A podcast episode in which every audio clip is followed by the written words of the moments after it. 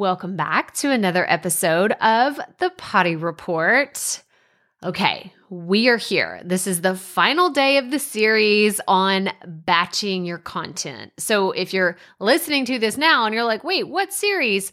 Go back to the episode that aired on Monday. That's where we talk about batch planning and then we go into podcast episodes, YouTube videos, graphics. And today, we are going to talk about batching your emails. Now, you may be asking, well, why would I batch my emails? Why why does this help me? Why does this save time?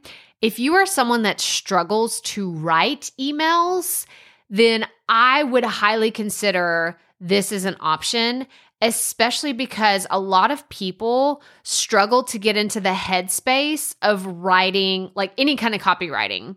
So, whether it's for your emails or your social post or a sales page or your website, whatever it is, I highly recommend doing all of that when you're in that flow. You're in the zone. You can sit down and have some like creative white space to think about what am I trying to say? What is this about? What is the overall message of this email? Because it's usually that's sometimes the hardest part is just to get into that state of flow.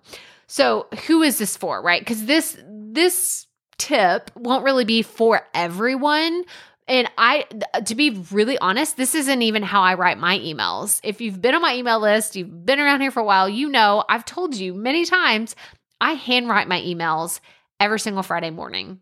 I know it's it's crazy and I often don't batch these. I even okay, so I'm recording this before I go to She Podcast Live, but when this airs, it will be after She Podcast Live, which is always kind of weird. But I will likely not batch my email. Maybe I'll do it a day or two. Like, well, I'll get there on a Thursday, then I'll be there. I'll probably write my email either that Thursday evening Maybe when when I get off the plane, maybe while I'm on the plane. I don't know. You could be getting an email while I'm on the plane at She Podcast, or it could be the next day. But I don't often batch a lot of emails because I like to share things that are in real time because I know my audience feels more connected to that.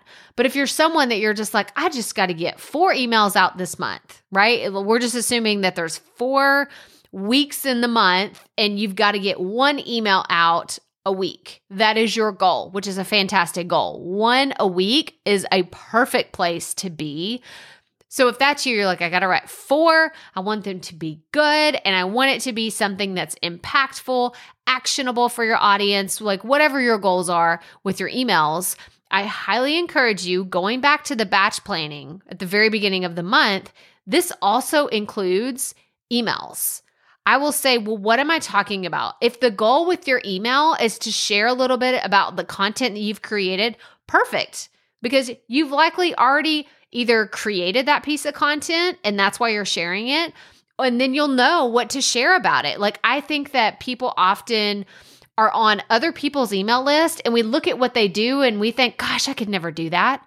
I could never write emails that are that good.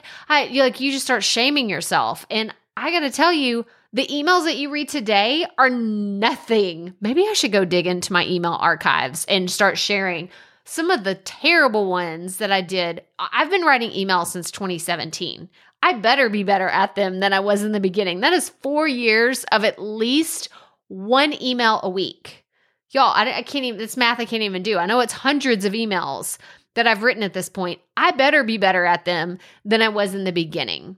So if you're going to sit down and batch your emails, it may be sloppy. It may be a terrible process at first, but you'll figure out along the way that maybe you can't batch four, but you can do two.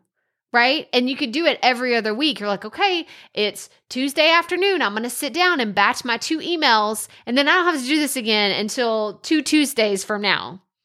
So I want you to figure out how this can work for you and how you can make creating your content easier on yourself.